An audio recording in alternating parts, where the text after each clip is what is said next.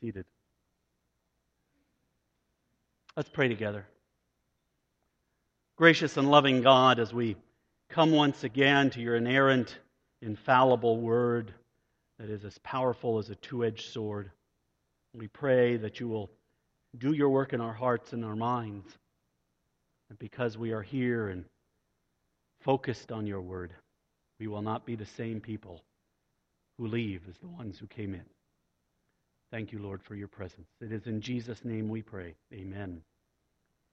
Now, uh, winter was coming on, and a hunter went out into the forest to, to shoot a bear, out of which he planned to make himself a warm coat. By and by, he saw a bear coming toward him, and he raised his gun and took aim. Wait, said the bear. Why do you want to shoot me? Well, because I'm cold, said the hunter. And the bear said, But I'm hungry. So maybe we can reach an agreement. In the end, the hunter was well enveloped with the bear's fur, and the bear had eaten his dinner. There's a moral to this story. We always lose out when we try to compromise with sin. It will consume us in the end. See, compromising our Christian faith and our Christian worldview with the world will ultimately destroy us. You know, sometimes we begin to feel that biblical principles are tough and rigid, and so we decide to compromise, compromise on certain issues. But the problem is that anytime you compromise with evil, evil wins. We live today in a time of extreme turmoil, don't we? Let me give you uh, just one example. Did you know that many public schools today are being transformed before our eyes from places of learning to worldly social experiments? For instance, uh, several school districts in this country have abandoned what they term as gender binary views and instead they teach and embrace non binary perspectives on gender identity. And in many of those school districts, a student can choose to identify as one of a plethora of genders without the knowledge of their parents. In fact, it's explicitly stated in many of those school districts. Let me, uh, let me give you just one quote that uh, students are to be free to express their non binary gender identities without the knowledge of their parents if the students choose this. Now, uh, some of the identities that they can choose to embrace while at school are uh, not. Here's a there's a long, long list they give, but they also say it's not limited. And uh, here, let me just give you a few select portions of that list. Yes, they can choose to be agender, because according to them, agender people find that they have no inner sense of their gender identity that is, they have no gender. You can be androgynous, a mix of male and female. You can meet demigender, such as partly female, a demi girl, or partly male, a demi boy. You can choose to be gender fluid. In other words, you can have different gender identities at different times. Now, that's very sad for our culture, but uh, it's even sadder that there are some churches that have chosen to compromise their biblical principles and embrace these changes, along with same sex marriage, in the name of Christian love.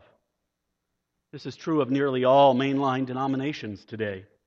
And this is nearly precisely the situation that we find here as we open up the book of Revelation that is going on in Pergamum.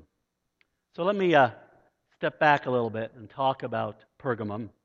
Pergamum was uh, located about 50 miles north of Smyrna, where we landed last, at the last church that the letter was written to.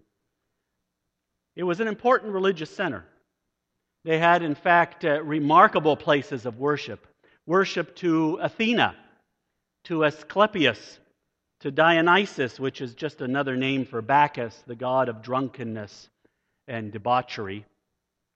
And then, of course, there was a very, very large temple to Zeus.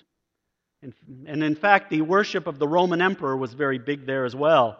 There, it was, in fact, the, This was the first city in the ancient Roman world that built a temple to Caesar and where he was worshiped directly as a god. This was, uh, as you can imagine, a very difficult place for Christians because, of course, they refused to worship anyone but the, the triune God. Pergamum was also widely known to house a very large university and a library with over 200,000 volumes, which was actually quite remarkable by ancient standards.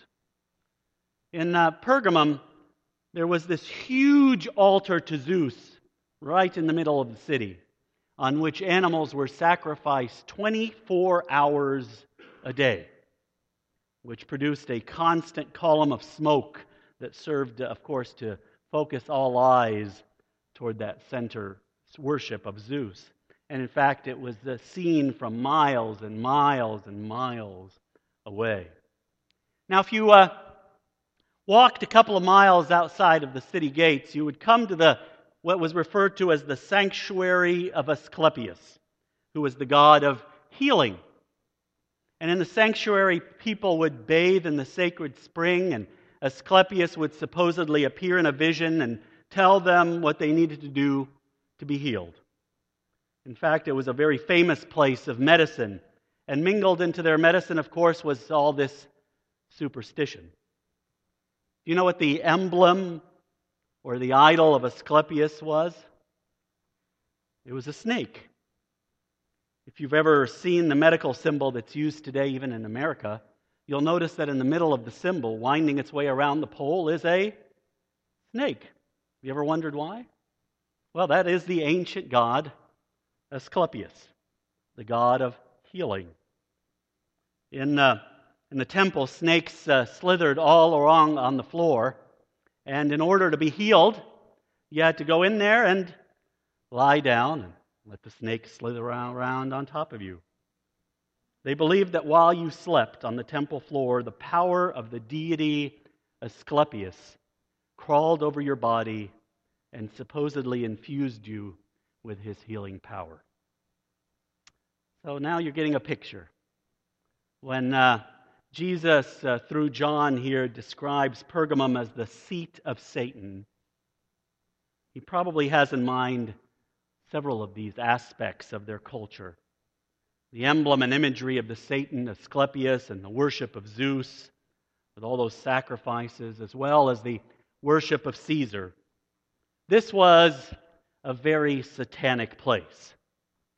Yet, despite all this, and despite what was often vicious persecution of Christians in Pergamum, as recorded in history, much of the church remained faithful. And John, uh, Jesus acknowledges this. I know where you live, where Satan has his throne, yet you remain true to my name. You did not renounce your faith in me, not even in the days of Antipas, my faithful witness, who was put to death in your city where Satan lives. But there were still some serious issues in the church there. John writes here in verse beginning in verse 14, "Nevertheless, I have a few things against you. There are some among you who hold to the teaching of Balaam, who taught Balak to entice the Israelites to sin so that they ate food sacrificed to idols and committed sexual immorality. Likewise, you also have those who hold to the teachings of the Nicolaitans. Let me, uh, let me see if I can explain some of this and uh, give us a more vivid picture of what uh, Jesus is talking about. In the Old Testament, Balaam was, the, was a Mesopotamian prophet. He wasn't a, an Israelite prophet. And we have all of this recorded in the book of Numbers. The Israelites were on their wilderness journey and came to the border of, of the nation of Moab. The Israelites had just conquered the Ammonites and the Moabites, of course, were thinking that they were uh, the Israelites' next target. So Balak, the king of Moab, sent messengers to Balaam, who was uh, at the time this renowned Mesopotamian prophet. Balak, Balak, the king, offered him a reward if he would just curse the Israelites for him. So Balaam prayed, and it was the real God who uh, talked to him. And uh, and uh, the God told Balaam not to curse the Israelites and not to go to the king of Moab.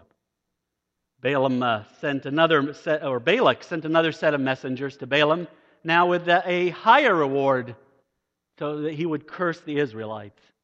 Again, God said not to curse the Israelites.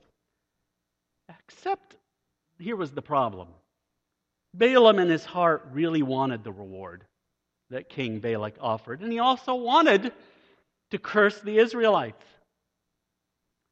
Finally, God tells Balaam to go to King Balak, but told him to speak only what uh, he would say. Four times Balaam prayed to God in Moab, and all four times God put words of blessing for the Israelites in his mouth. You remember the story? it had the whole talking donkey thing and all. That's, that's the story. Balak summoned Balaam, and he would refuse to curse them. Balaam only spoke what God wanted him to speak. Now, here's the issue. Later on, Balaam eventually gave Balak information to defeat the Israelites. Balaam knew God hated sexual immorality, he hated adultery and idolatry. So Balaam tipped King Balak to send the Moabite women to the Israelites and seduce them and to lead them to idol worship. And the plan worked. This is what is referred to as the doctrine of Balaam. And this is, by the way, point one on your outline, which you can find in the middle of your bulletin if you like to keep notes. The doctrine of Balaam, as John points out to the church of Pergamum, is the teaching that the people of God can live just like the non Christian, effectively intermarrying with them. See, there were some people in the church of Pergamum saying it's okay to intermarry, to live intimately with, and to intermingle intimately with the pagan system of their city. Balaam, when prophesying, was compelled by God to speak the right things, but in his heart, he was with the Moabites and he supported idol worship and he supported sexual immorality. This is parallel, by the way, with the 2 Corinthians 6 that we read. Let me reread some of that. What fellowship has light with darkness? What concord has Christ with Belial? Be not unequally yoked together with unbelievers. But here in Pergamum, there were some people in the church saying, you can be equally yoked. You can be a Christian and worship idols. You can be a Christian and commit fornication with a heathen priest or a priestess in the temple. You can go to the places of debauchery and the orgies and the festivals and the feasts and still come to church, still come and worship and pay homage to Jesus. In the church at Pergamum, there were people just like this. They had the right words in church, but once outside the church, they acted just like the worldly people. And they encouraged others to act that way as well. They'd participate in all kinds of sordid immorality, but they had the right words. Jesus' words here also mention the Nicolaitans. I'll briefly tell you who they are. They began in Ephesus and claimed to have special revelation from God. They prophesied and taught certain aspects of the Word of God, but their personal life, well, that was just a big compromise. See, they thought themselves to be very practical, to get along well with the rest of society, to fit in with the trendy and the popular, especially in the areas of indulging the flesh. Now, you might be thinking that this is all very interesting. But it doesn't have anything to do with us today, does it? Let me give you a modern day example. Today, the two big themes of churches is Uh, some, many of the modern churches is grace and authenticity. And these are, these are terrific things. I've already preached on them, and they're, they're wonderful things, but unfortunately, many have so overemphasized them that they have abandoned holiness and ethical living. In many church circles, authenticity has somehow turned into being true to how you feel, rather than genuine authenticity, which is simply being honest with ourselves and with others about our failures and our sins. In some church circles today, uh, it would be correct. They would, they would tell you that if you feel a certain way, you need to act that way. There are churches today that will tell you that if you feel lust but don't act it out, you're just being a hypocrite.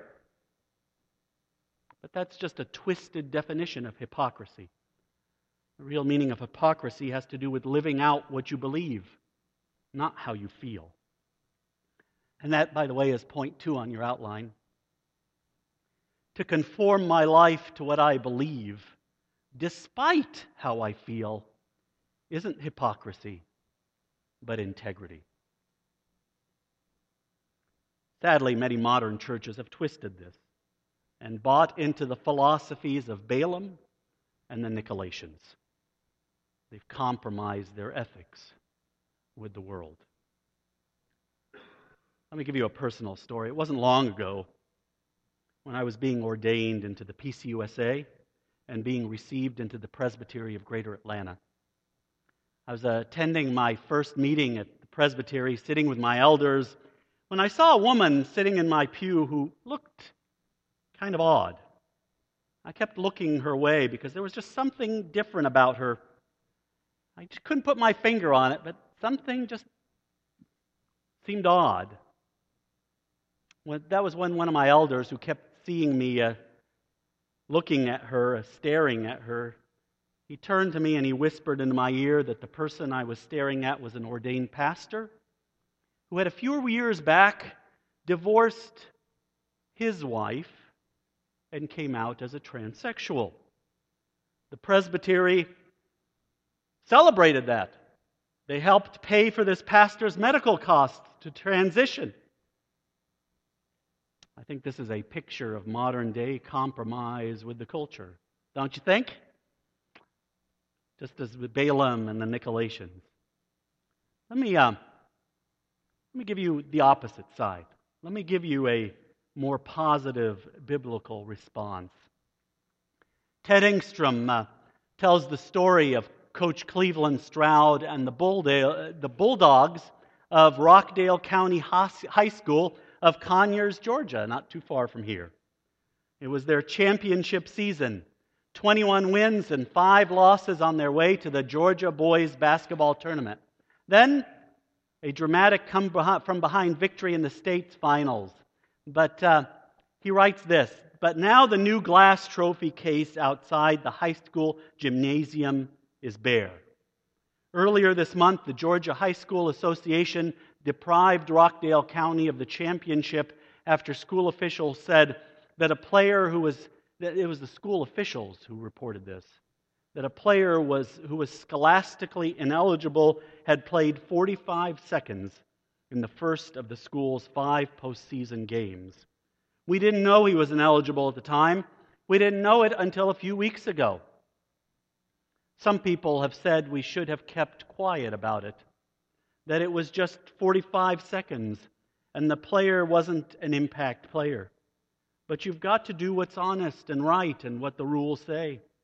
I told my team, this is the coach writing, I told my, my team that people forget the scores of basketball games, but they don't ever forget what you're made of. That's what John's talking about here.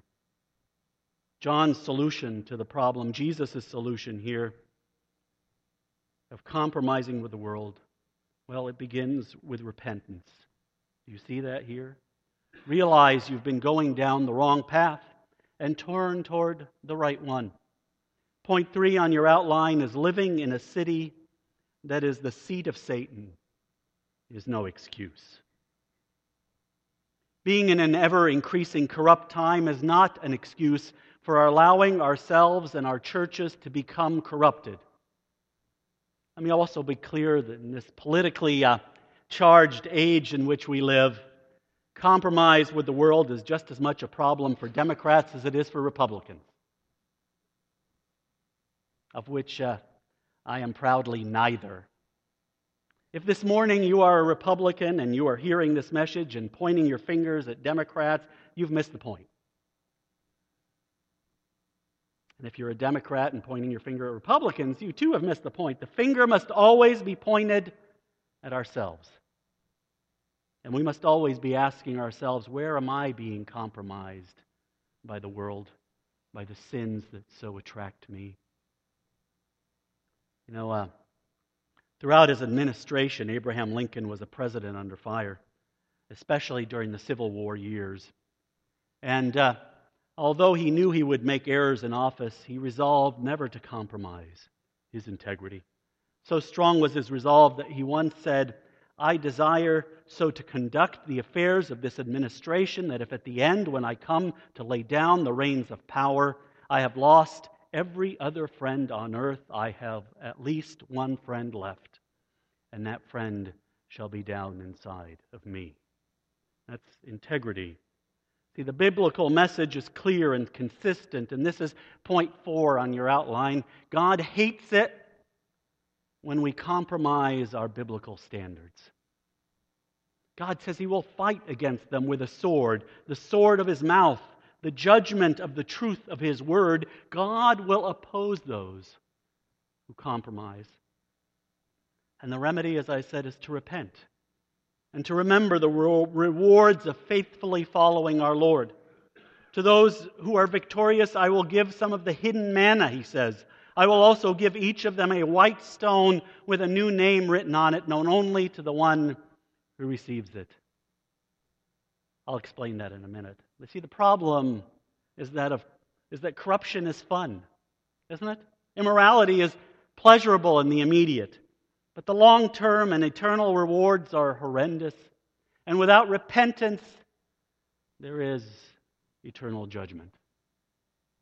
But to those who repent, God promises his hidden manna and a white stone with a new name for the ones who repent. Let me explain the manna first.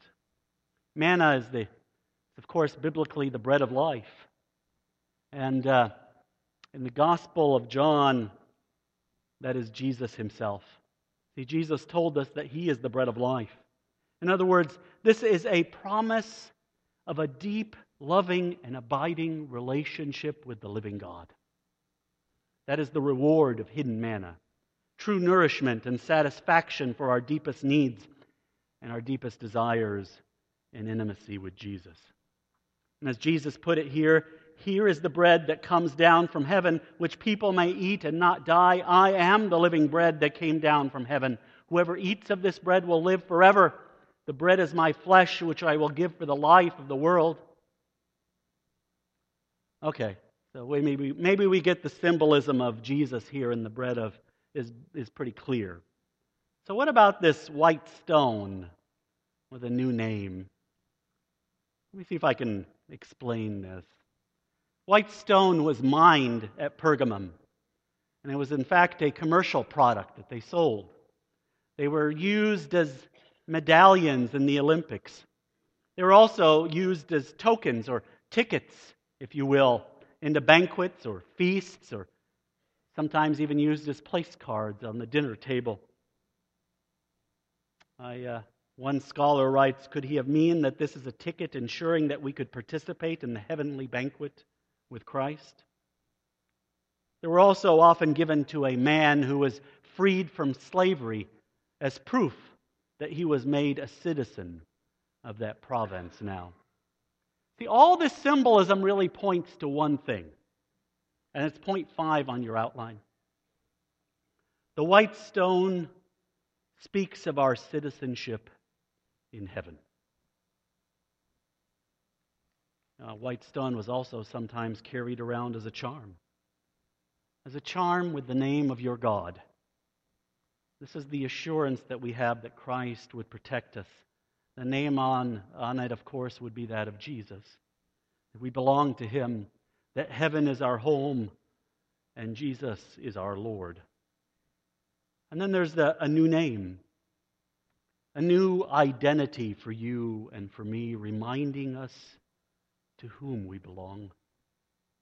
Peter uh, put it this way in the same kind of message in, in 1 Peter chapter 6 verses 9 to 12. He said, "But you are a chosen people, a royal priesthood, a holy nation, God's special possession, that you may declare the praises of him who called you out of darkness into his wonderful light. See, once you were not a people, but now you are the people of God. Once you had not received mercy, but now you have received mercy. Once you had, I'm sorry, but uh, dear friends, I urge you, as a foreigner and exiles, to abstain from sinful desires which war against your soul. Live such good lives among the pagans that though they accuse you of doing wrong, they may see your good deeds and glorify God on the day he visits us. Peter is talking about the same thing. And this is, by the way, point six on your outline. We must understand we are God's chosen vessel, and we cannot compromise with this world. Booker T. Washington describes meeting an ex slave from Virginia in his book Up from Slavery. He writes I found that this man had made a contract with his master two or three years previous to the Emancipation Proclamation, to the effect that the slave was to be permitted to buy himself by paying so much per year for his body, and while he was paying for himself, he was to be permitted to labor where and for whom he pleased. Finding that he could secure better wages in Ohio, he went there. And when freedom came, he was still in debt to his master, some $300. Notwithstanding that the Emancipation Proclamation freed him from any obligation to his master, this black man walked the greater portion of the distance back to where his old master lived in Virginia and placed the last dollar with interest in his hands. Then he writes this In talking to me about this, the man told me that he knew that he did not have to pay his debt, but that he had given his word to his master, and his word he had never broken. He felt that he could not enjoy his freedom till he had fulfilled his promise. That's integrity. One final point. The name Pergamum literally means thoroughly married. And Jesus here is, uh, is uh, making a play on the words uh, of the name of Pergamum. See, the church was in serious danger. It was in serious danger of becoming compromised and thoroughly married to the immorality and corruption around them.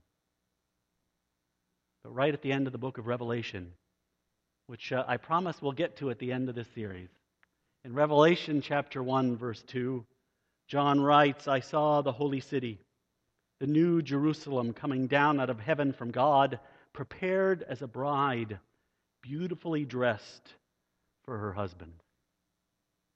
See, the church is the bride of Christ. And so the question is who are we thoroughly married to? Are we thoroughly married to compromise with the world, with corruption and immorality, or to Christ Jesus, whose name is on that white stone. Let's pray together.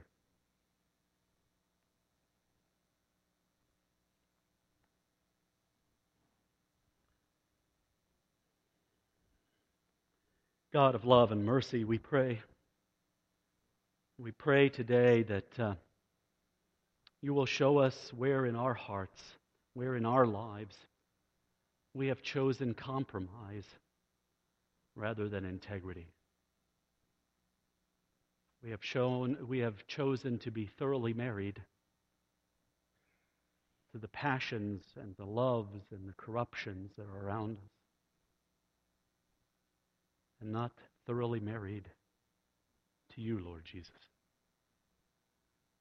We pray that you will work in our hearts and in our minds that together and as individuals, we will have a deeper understanding of those areas to which we have become compromised. Thank you, Lord, that you work through your Holy Spirit in our lives. And we pray that we will be more yielded to your work in our lives. I invite you now to open up your bulletin to the inside back page as we